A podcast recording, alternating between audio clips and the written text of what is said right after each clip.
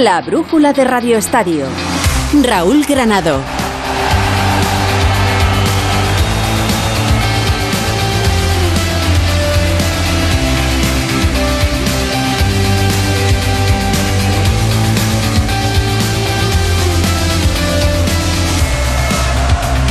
Y toda la redacción de deportes de Onda Cero para contar todo lo que está pasando en el mundo del deporte hasta las nueve de la noche. Muy buenas tardes. Seguimos a vueltas con Casemiro y el traspaso del Real Madrid al Manchester United. La operación se sigue calentando a fuego más que lento, bastante rápido. Una operación que podría incluso no llegar ni siquiera a este fin de semana. Vamos a ver qué pasa con Casemiro y si es que entra en la convocatoria de Carlo Ancelotti para jugar en la segunda jornada en Balaídos frente al Celta de Vigo. Un fichaje que podría ser inminente y una operación que sacaría a un futbolista que ha sido fundamental en el conjunto blanco en los últimos años. No es el único nombre que está encima de la mesa. Ya lo sabéis, lo contábamos en el día de ayer, el carpetazo del Atlético de Madrid a la salida de João Félix en la misma dirección, a Manchester, al mismo equipo, al Manchester United. Pero ¿qué pasa con Cristiano Ronaldo? Siguen pasando los días. El futuro del portugués sigue en el aire. Lo último que sabemos es lo que dijo él, que en los próximos días daría una entrevista en la que contaría la verdad. La verdad, su verdad. Siguen pasando las jornadas, el futbolista sigue siendo jugador del Manchester United, pero ¿se va a quedar ahí? ¿Dónde puede ir? ¿Qué opciones tiene abiertas? Parece que en Alemania solo la del Borussia de Dortmund, en Inglaterra cada vez menos, y en España, ¿por qué se ha cerrado la puerta del Atlético de Madrid? Existe esa posibilidad, la única sería la salida de Antoine Griezmann. Por cierto, nadie del Atlético de Madrid le ha comunicado a Antoine Griezmann que no cuente con él. Pero, si Griezmann sale del Atleti, sería para volver al Barça. Un Barça que ahora mismo no podría hacerse cargo de la ficha de Antoine. Con lo cual, necesitamos un tercer equipo en discordia que sea quien lo fiche. ¿Existe ese equipo? Muchas preguntas, pocas respuestas y cada vez menos días en el mercado de fichajes. Pero están pasando cosas. Por ejemplo, que el Villarreal tiene que empezar a jugar su partido de la Conference League en apenas trece minutos. Lo hará en el Estadio Ciudad de Valencia, no en la Cerámica, porque allí todavía no se puede jugar. Y allí está ya Víctor Fran en ese partido que tiene que jugar el Villarreal frente al Hajduk Split. Hola Víctor Fran, ¿qué tal? Buenas tardes. ¿Qué tal, Alberto? Buenas tardes. Así es, desde Valencia, que va a ser el escenario provisional del Villarreal, recordemos, hasta el mes de diciembre, hasta después del Mundial, cuando estén en principio concluidas las obras ahora mismo en marcha del Estadio de la Cerámica. No estará solo el Villarreal, a pesar de que su afición ha tenido que desplazarse más de sesenta kilómetros, cerca de doce mil aficionados amarillos que están dando ya colorido en el graderío a falta de poco más de diez minutos para que arranque el partido, y unos doscientos aficionados que, por cierto, la han montado también antes del partido del Hajduk Split. Tenemos once titular del Villarreal Club de Fútbol con bajas significativas. Hoy no está Foyt, no está Danjuma, tampoco ni Capuni, Trigueros, y además se deja en el banquillo de inicio Unai Emery a futbolistas como Albiol, Pau Torres, Parejo o Lo Celso. Por lo tanto, el Villarreal juega con Pepe Reina, gran novedad bajo palos, defensa para el canterano de la Fuente, Jorge Cuencamandi, Pedraza, centro del campo para Chuguece, Morlanes, Coquelén y Baena, arriba Gerard Moreno, con alguien que regresa a la que ha sido su casa, como es el caso de José Luis Morales. Pues a las veinte cuarenta y cinco volvemos para narrar ese arranque del partido. El Villarreal tiene que ganar para estar definitivamente en esta competición europea, y eso es lo que estamos buscando. Acaba de terminar el partido de baloncesto, otro más en la preparación en el camino de la selección española para el Eurobásquet. Lituania setenta y ocho, España setenta y seis. Ha caído la selección española. ¿Cómo ha sido ese partido? Daniel Turégano, buenas tardes. ¿Qué tal, Raúl? Sin Rudy ni Billy Hernán Gómez, que han tenido que viajar a Madrid por problemas personales, España se iba perdiendo al descanso treinta y nueve a treinta, a pesar de una buena segunda parte de nuestra selección, liderada por Lorenzo Brown con dieciocho puntos y cinco asistencias, que le ha sido también para eh, ser el máximo anotado del partido. Los de Escariola han caído setenta y ocho a setenta y seis, pero dejan una buena imagen. El siguiente partido, ya clasificatorio para el Mundial, será el próximo miércoles en Pamplona ante Islandia. Quiero conocer la opinión sobre el partido de Pepe Catalina. Hola Pepe, ¿qué tal? Buenas tardes. Hola Raúl, buenas tardes. ¿Qué te ha parecido este partido de la selección española?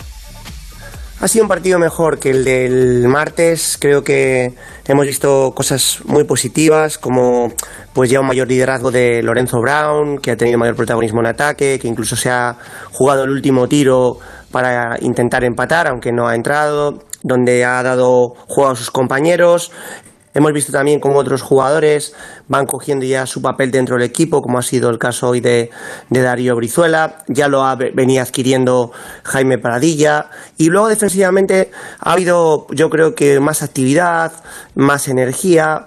Eh, España le ha planteado problemas a los dos pivots que tiene Lituania, posiblemente la pareja más importante de jugadores interiores que pueda haber en el europeo, o una de las más importantes, la de Balanchunas y Domantas Sabonis, dos jugadores. Bueno, hemos tenido algún problema con la comunicación con Pepe Catalina en ese resumen del partido en el que la selección española ha caído por dos puntos. Otros protagonistas, por ejemplo, Rafa Nadal, volvía ayer después de la lesión, lo hacía en Cincinnati en el partido contra Coric, en el que caía siete seis, cuatro seis y seis tres. El español eliminado hacía esta reflexión al final del partido. Muchas veces he hecho cosas positivas cuando regresaba de lesiones, pero en este caso es obvio que no estaba preparado para ganar hoy. Está siendo una lesión difícil de manejar. Cuando tú tienes una cicatriz, la línea es muy fina. Cuando la cicatriz no tiene mucha flexibilidad, tienes que tener cuidado en todo momento. Ahora haremos algunas pruebas para confirmar que todo está en la manera en que queremos. Este era Rafa Nadal. El otro protagonista en lo positivo es Asier Martínez, el atleta español que ayer conseguía la medalla de oro en el Europeo de Múnich, final de ciento diez metros vallas de infarto, era protagonista en Radio Estadio Noche. Pues los he vivido eternos, han sido escasos treinta segundos, pero para mí ha sido un mundo. Feliz, feliz porque encima, como he dicho, tenía a toda mi gente al lado y en cuanto han cambiado de plano y me han enfocado a mí y ya ha salido en el marcador mi nombre, pues, pues bueno, se me ha venido todo y, y ha sido increíble. ¿Qué pasa con Casemiro? Lo resolvemos. Es que esta casa se queda cerrada meses y estamos a cuatro horas de aquí. Sí, la casa está cerrada, pero se queda bien protegida. Con las cámaras y sensores podemos detectar si alguien intenta entrar. Y si hace falta, avisamos a la policía al instante para que puedan actuar. E incluso con el servicio de custodia de llaves, abrirles la puerta a nosotros mismos para que no tengas que venir. Está todo previsto. Este verano protege tu hogar frente a robos y ocupaciones con la alarma de Securitas Direct. Llama ahora al nueve cero cero, dos siete dos, dos siete dos.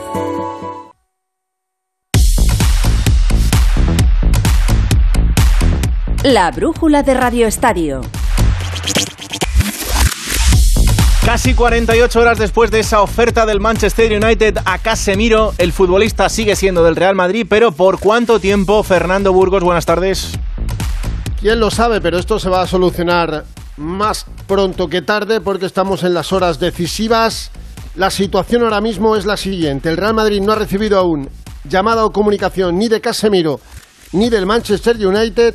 El primero para decirles que se quiere ir y el club inglés para presentarles una oferta lo suficientemente buena por el brasileño. Y cada hora que pasa, desde el Real Madrid piensan y entienden que el jugador tiene absolutamente decidido aceptar la mareante oferta del equipo inglés, que son, atención, cien millones de euros brutos por las próximas cinco temporadas. Y evidentemente se mantienen a la expectativa, esperando que todo se pueda solucionar a la mayor brevedad posible, entre mañana viernes y el, salva, y el sábado. Hay que recordar que el United juega el lunes en Old Trafford frente al Liverpool de Klopp. Si Casemiro le pide al presidente Florentino Pérez que escuche la propuesta inglesa, el Madrid no pondría ningún problema a su marcha, siempre y cuando, eso sí, que la oferta del Manchester estuviera por encima de los sesenta a setenta millones de euros. En Inglaterra ya se ha publicado que la oferta será de sesenta millones de libras o lo que es igual setenta y un millones de euros. El Madrid evidentemente no va a regalar a Casemiro bajo ningún concepto. Y mientras tanto, el jugador brasileño sigue entrenándose en Valdebebas con el equipo, aunque como te decía se avecinan horas decisivas y definitivas. Mañana a las doce y rueda de prensa de Carlo Ancelotti, el entrenador y el jugador tienen una conversación pendiente y algunos compañeros brasileños, para más señas, amigos íntimos, ya saben cuál es la decisión de Casemiro. Mañana viernes por la tarde o sábado por la mañana, antes de viajar a Vigo, Ancelotti dará la lista de convocados y todo indica, Raúl, que Casemiro no estará en esa convocatoria y que sus horas como jugador del Real Madrid están llegando a su fin.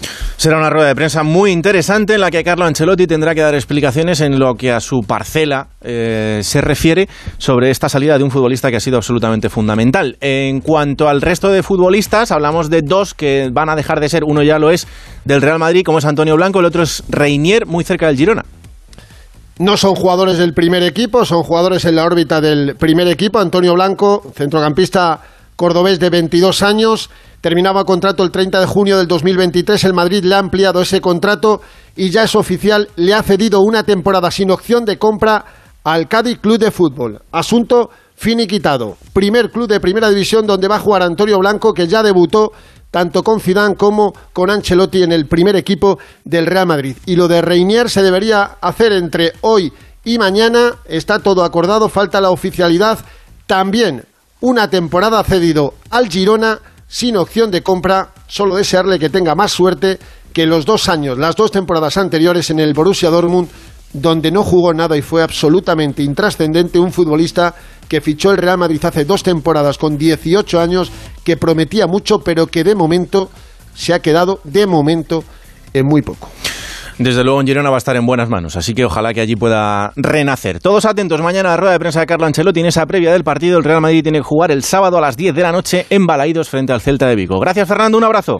De nada, otro, Raúl. Quiero preguntarle a Enrique Ortego su opinión sobre todo esto que tiene que ver con Casemiro. Hola, Enrique, ¿qué tal? Buenas tardes. Hola, Raúl, buenas tardes. Hablando de Casemiro, y ahora que han pasado ya casi cuarenta y ocho horas desde que saltó esta oferta del Manchester United, ¿cómo lo ves? ¿Qué crees que debe hacer Casemiro y qué crees que debe hacer el Real Madrid? Bueno, si la, la oferta la recibió Casemiro, o sea, si Casemiro piensa que es la oportunidad de su vida de firmar un contrato de cinco años, doblando parece ser lo que puede cobrar el Real Madrid o casi, bueno, él se lo presenta al club, el club le dirá, bueno, vale, pues a cambio de esto yo quiero sesenta, setenta o lo que sean, y si se los trae, pues eh, a mí me parece bien la operación.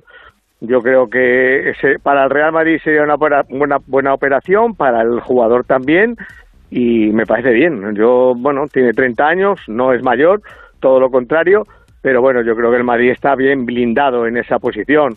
Tiene a Tchouaméni, tiene a Valverde, tiene a Ceballos, tiene a Camavinga, y si ingresa a sesenta, setenta millones, me parece una buena operación. ¿Quién pierde más o quién gana más en caso de que Casemiro salga del Real Madrid? Yo creo que puede, pueden ganar los dos. Casemiro económicamente y llegar a un, a un club que tiene que, recrear, que, que tiene que empezar a crecer otra vez por su crisis deportiva, que no económica, y luego el Real Madrid porque, bueno, es un jugador evidentemente amortizado, porque yo creo que pagó por él al Oporto trece millones por recuperarlo, más cinco o seis que había pagado antes cuando venía de su club brasileño, que creo era el Sao Paulo. Yo creo que a los dos ganan, mmm, ganan seguro, y económicamente es una buena operación para ambas partes. Pues esa es la opinión de Enrique Ortego, que agradezco sinceramente como siempre. Un abrazo, Enrique. Venga, Raúl, buenas noches, buenas tardes. Joder, las noches ya la tengo en la cabeza. Un abrazo, anda. Chao. Vamos a Barcelona porque allí la última hora pasa por un intento de robo a Robert Lewandowski. Ciudad Condal, Alfredo Martínez, buenas tardes. Hola, muy buenas tardes, eh, Raúl. Sí, esta inseguridad que asola a Barcelona y que no está al margen de la Ciudad Deportiva del Fútbol Club Barcelona. Pero ya no es solo eso, porque fíjate que hace unos días vivíamos un incidente con Frenkie de Jong al que increpaban algunos aficionados. Pues bien, hoy Robert Lewandowski, cuando accedía a las instalaciones de la Ciudad Deportiva, bajaba la ventanilla con la educación que le caracteriza habitualmente y eh, en el otro lado del copiloto le bajaban la ventanilla y entraban y le sustraían una cosa. Casi todos los que estaban presenciándolo creían que era un móvil, pero no. Le acababan de robar un reloj marca Patek Philippe, hemos sabido, valorado en unos setenta a setenta y cinco mil euros. El jugador se ha dado cuenta rápidamente, les ha perseguido. A mí me dicen que eran dos chicos jóvenes, ha ido corriendo detrás de ellos, ha frenado el coche y lo ha dejado prácticamente sobre la, la acera con un pequeño rozón para intentar eh, alcanzarles. No lo ha conseguido, pero eh, inmediatamente han denunciado a los Mossos de Escuadra y estos sí les han detenido. Le han pillado incluso a uno de los dos enterrando el reloj junto a un árbol y al final están declarando en comisaría en Cornellà de Llobregat, que es muy cercano mm. a la Ciudad Deportiva de Sant Joan Despí, donde está la comisaría más cercana. Ahí han tomado declaración a los dos eh, individuos que le han robado este reloj y que vuelven a dar una imagen muy lamentable de la seguridad de la ciudad condal, ¿no? Desde luego que sí. ¿Qué pasa con Aubameyang y el Chelsea? Bueno, eh, seguimos esperando, con compás de espera. Al parecer, hoy el representante de Aubameyang ha mantenido una reunión con los representantes del Chelsea. Van muy en serio y es una de las opciones más factibles para intentar desencallar la inscripción de Koundé, porque el Barcelona solo tenía tres vías. Una era la rebaja salarial de los capitanes, cada vez más imposible, ojo, porque Busquets se niega en rotundo a ampliar su contrato y los otros dos, dos jugadores no lo ven nada claro en cuanto a las condiciones que se les están ofreciendo. Por tanto, por esa vía, imposible. Las bajas, un Tití, Martin Braithwaite, es otra alternativa, pero no es fácil, habría que pagarles el dinero contante y sonante. Y Martin Braithwaite ya ha dicho que él no se mueve si no le pagan los dos años. De hecho, el presidente de la Asociación de Futbolistas de Dinamarca mm. ha arremetido contra el Barcelona y ha dicho que están teniendo un comportamiento poco ético con su compatriota. Y la tercera vía es sacar jugadores. Memphis sigue ahí, la opción Juventus está muy cercana, pero ahora Aubameyang es el que está mucho más cercano, porque el Chelsea está vivamente interesado y estaría ofreciendo entre dieciocho y veinte millones de euros. Ojo, porque con el Chelsea está pendiente el pago de los ocho millones o diez por Marcos Alonso, y eso facilitaría aún mucho más la operación del traspaso de Pierre-Emerick Aubameyang, ¿eh? Y a todo esto uno que ya no está, que es Riqui Puig, y que ayer también dedicaba unas palabras al Fútbol Club Barcelona, Alfredo. Sí, en la presentación en Los Ángeles Galaxy, el joven jugador del Fútbol Club Barcelona, que se ha marchado al fútbol norteamericano, se ha mostrado agrio, eh, decepcionado, sobre todo por su última etapa y las críticas que le llovieron constantemente cada vez que jugaba, y además decepcionado por no haber ido a la gira, precisamente a Estados Unidos, con Xavi Hernández como entrenador. Estar pues en Barcelona mientras todos mis compañeros estaban aquí en Los Ángeles jugando partidos, pues la verdad que a mí me dolió muchísimo. Es una situación complicada porque también tenía cuatro compañeros que también no lo estaban pasando muy bien, y esto hace que lo pasen aún más, más mal, estar en Barcelona solos y entrenando con un preparador físico. Pero bueno, a veces hay que, que tomar decisiones. Ellos tomaron esta decisión, no la comparto, pero bueno. Revancha. Las no, palabras porque... de Riqui Puig ahora en Los Ángeles, allí le deseamos toda la suerte del mundo. Gracias, Alfredo. Arranca el partido del Villarreal, Víctor Fran. Así es, y lo hace Raúl con malas noticias, porque al minuto y medio de partido acaba, saltas la sorpresa, acaba de adelantarse el Hajduk Split en una cabalgada por banda derecha de Stipe. Ha sorprendido a la defensa del Villarreal, ha cruzado al segundo palo, donde nada ha podido hacer Pepe Reina. Lo dicho, salta la sorpresa, dos minutos, se le complica la eliminatoria, aunque queda mucho tiempo por delante al equipo amarillo, que tiene que remontar. Villarreal cero, Hajduk Split uno. En trece minutos volvemos para saber cómo dejamos ese partido, que desde luego no puede empezar peor para los intereses del Villarreal y para estar en esa Conference League. Hablamos del Atlético de Madrid. Hugo Condés, ¿qué tal? Muy buenas tardes. Hola, ¿qué tal, Raúl? Muy buenas. De momento, tranquilidad, porque hay muchos nombres encima de la mesa como para abandonar el conjunto rojo y blanco, pero aquí, con la oferta y el dinero por delante, no se presenta nadie. Sí, es un poco lo que venimos contando todo el verano en Onda Cero. Es verdad que el Atlético de Madrid está abierto, hay algunos jugadores que por los que escucharían ofertas, pero los intransferibles, los intocables, los que cuentan para el Cholo Simeone, el Atlético de Madrid se remite a la cláusula. Como te contaba ayer Alejandro Mori, eh, cualquier oferta por João Félix es eh, estéril, porque el conjunto rojiblanco se va a remitir a la cláusula de trescientos cincuenta millones de euros, y algo así pasa con otros futbolistas importantes del Atlético de Madrid. Pasa con el caso de Carrasco, de Marcos Llorente, jugadores que sí que han recibido ofertas este verano, pero que el Atlético de Madrid no las contempla porque, repito, son jugadores importantes en el equipo rojiblanco. Otra cosa, eh, Raúl, sería que llegaran, pues hemos hablado de muchos nombres, ¿no? Algo por Saúl, por Lemar, por Mario Hermoso, por Lodi, que son jugadores que el Atlético de Madrid sí que podría negociar o sí que podría ver con buenos ojos una oferta, pero como te digo, esto de momento no ha pasado, así que en el Atlético de Madrid están bastante tranquilos, aunque saben que el mercado es así y que, fíjate, hace dos temporadas eh, el equipo tenía cerrado el mercado y el último día se pagó la cláusula de Thomas Partey, o sea que no está cerrado a salidas y llegadas, aunque les gustaría quedarse de momento con esta plantilla. Gracias, Hugo, un abrazo. Un abrazo, chao. Vamos a Sevilla, allí la mala noticia del día es la lesión del Tecatito Corona. Carlos Hidalgo, buenas tardes. ¿Qué tal? Muy buenas. Sí, la mala suerte se ha cebado con el Tecatito Corona. En el entrenamiento de hoy, él solo se ha torcido el tobillo, tuvo que ser trasladado en ambulancia a la clínica FREMAP y ha sufrido rotura de peroné y del ligamento deltoideo del tobillo izquierdo. Le han operado hace unos minutitos, acaba de terminar la operación hace eh, seis siete minutos y va a estar de baja entre cuatro y cinco meses. Por tanto, Corona se suma a la baja de Suso para el partido de mañana ante el Valladolid, en el que van a estar convocados los cuatro fichajes: Marcao, Telles, Isco y el último, el central francés Nianzou, aunque veremos si disponen de minutos porque todos menos Telles están todavía poniéndose a tono. Para Lopetegui no será fácil el Valladolid. Espero un, un equipo con la energía de un equipo recién ascendido, con jugadores de primera que practican buen fútbol, un equipo valiente, que rápido, con jugadores de talento. Ha, ha jugado cuatro tres tres el último partido, pero también puede adoptar la línea de cinco, pero por encima de lo que ellos hagan, centrados un poco en lo que tenemos que hacer nosotros. El Valladolid que busca salir del farolillo rojo de la primera división. Este partido mañana, diez de la noche, en Valencia. No hay cautelarísima para Gallá. Eduardo Esteve, buenas tardes.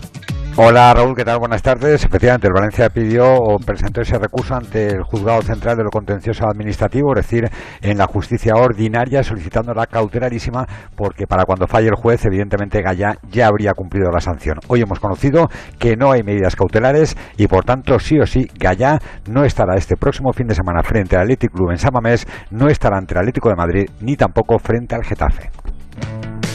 Esto en Valencia, en Vigo, será el rival del Real Madrid este fin de semana y el conjunto vigués ya se prepara para recibir al equipo blanco. Hola Rubén Rey, saludos. Saludos, un Celta que no derrota al Real Madrid desde mayo de dos mil catorce. De hecho, en la actual plantilla del Real Club Celta no queda ningún superviviente de aquella última victoria en Balaídos frente al Real Madrid.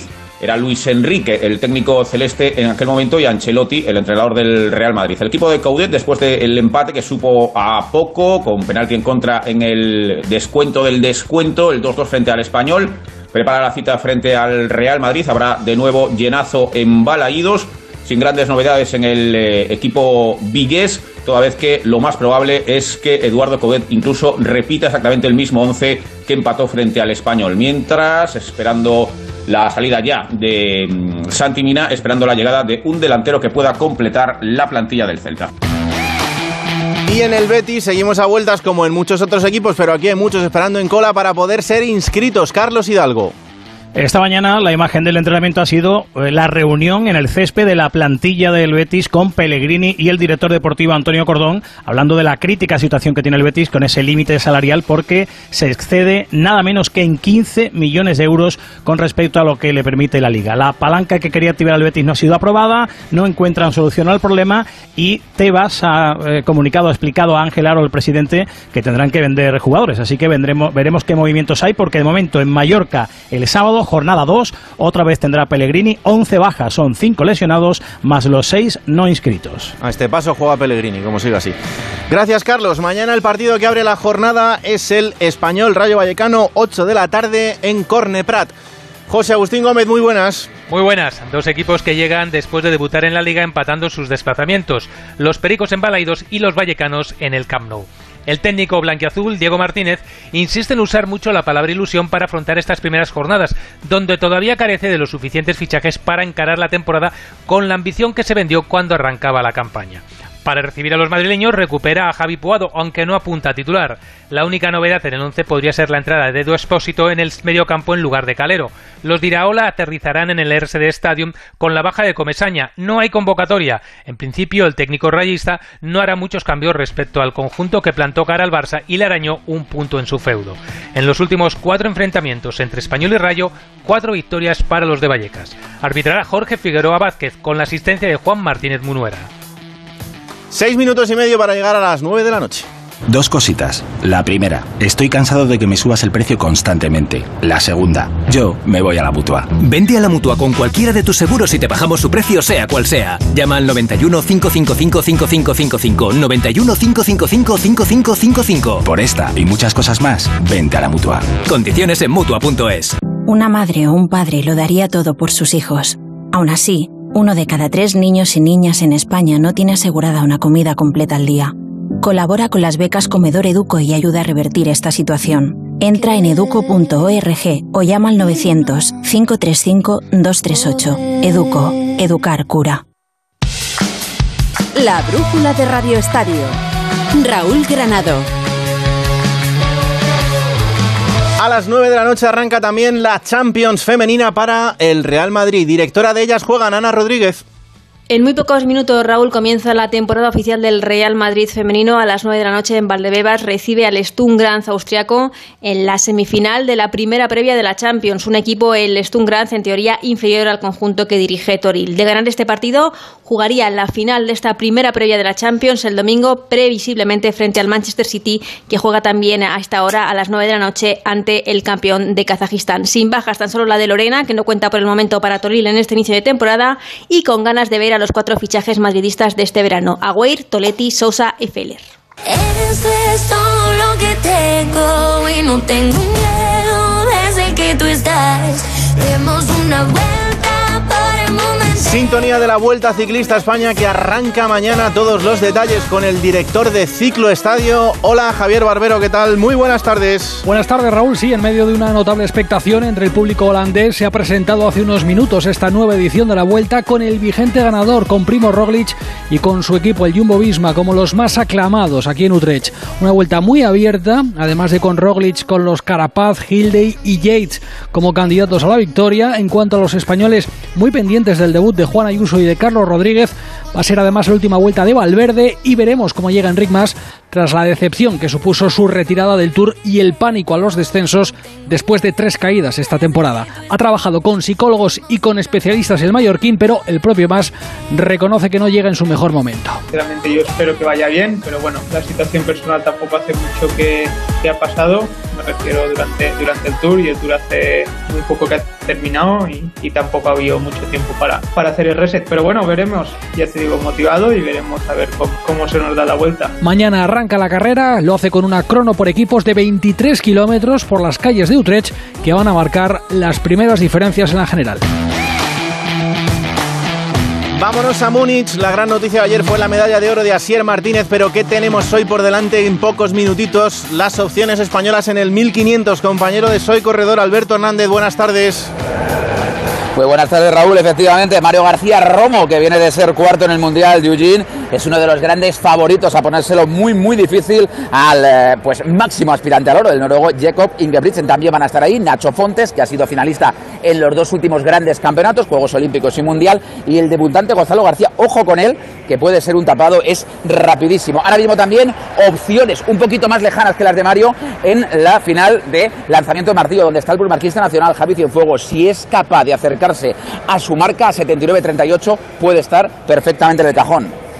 Gracias, Alberto. Hablamos de motos porque ha reaparecido Marc Márquez, de momento no para subirse a, a la moto, pero sí para hablar de ello. Gran Premio de Austria. Chechu Lázaro, buenas tardes. ¿Qué tal, Raúl? Sin duda la noticia del día hoy en Austria ha sido la reaparición de Marc Márquez en un circuito, algo que no pasaba desde hace casi cuatro meses, cuando decidió parar para operarse el húmero derecho por cuarta vez. Marc nos ha contado que esta intervención era su única opción para seguir y que su intención es disputar alguna carrera a final de año, algo que ya podrá saber la semana que viene, cuando tiene programada una nueva revisión y un T A C confirme el estado de su brazo. Pero el motivo real de la presencia de Márquez en Austria no era tanto hacer acto de presencia como empezar a involucrarse en el desarrollo de la Honda de dos mil veintitrés. Evidentemente me, me, me, hacía, me hacía ilusión estar aquí, pero, pero sí que es cierto que no, no he venido aquí a ver motos. He venido aquí, pues veré las motos, eh, estaré hasta el viernes por la tarde, pero he venido aquí para, para estar con el equipo, para reunirme con, eh, con Honda, para, para, bueno, para estar involucrado en los nuevos proyectos, en el proyecto dos mil veintitrés. Como es lógico, esta presencia de Marc lo ha eclipsado todo en Austria, y eso que en la tradicional rueda de prensa de los jueves han coincidido los tres aspirantes al título de MotoGP, Quartararo, Bagnaia y un Aleix Espargaró que afronta otro fin de semana de dolor después de la caída del pasado Gran Premio en Silverstone, que le provocó una fractura en el talón derecho y de la que todavía le queda alguna secuela. Mañana comprobaremos el estado de ese talón en los primeros entrenamientos libres del fin de semana aquí en Austria. Más noticias del día. Juan Ramón Lucas, buenas tardes. Muy buenas, Raúl, ¿qué tal? Pues Alberto Ginés, que ya fue bronce en los europeos de escalada de Múnich, repite medalla en la combinada, en una final en que, que fue test para los Juegos Olímpicos de París de dos mil veinticuatro. Ginés cerró el podio con su segunda medalla en los europeos y la confianza recuperada tras dejar atrás las, las lesiones. Y un apunte de tenis: en el Masters de Cincinnati, Bautista juega ahora a las nueve contra el croata Borna Koric, que viene de eliminar a Nadal en la ronda de treinta y dos avos. Recordarte también que solo quedan Alcaraz y Bautista como representantes españoles en este torneo. Gracias, Juanra. Antes de terminar, un paso por el Ciudad de Valencia. ¿Cómo dejamos el partido? Villarreal, Hajduk Split. con una buena noticia, Raúl, porque acaba de empatar Morales para el Villarreal en los catorce minutos de partido. Empata precisamente el ex de Levante el día que vuelve a casa. Villarreal uno, Hajduk Split uno. Pues no hay mejor manera de terminar este, esta brújula del Radio Estadio con ese empate de Morales, el primer gol con la camiseta del Villarreal para empatar un partido que ojalá termine ganando. Once y media, todo lo que pase en ese encuentro y mucho más. Aquí estará Edu Vidal en este micrófono de Radio Estadio Noche. Se quedan con los servicios informativos. Chao.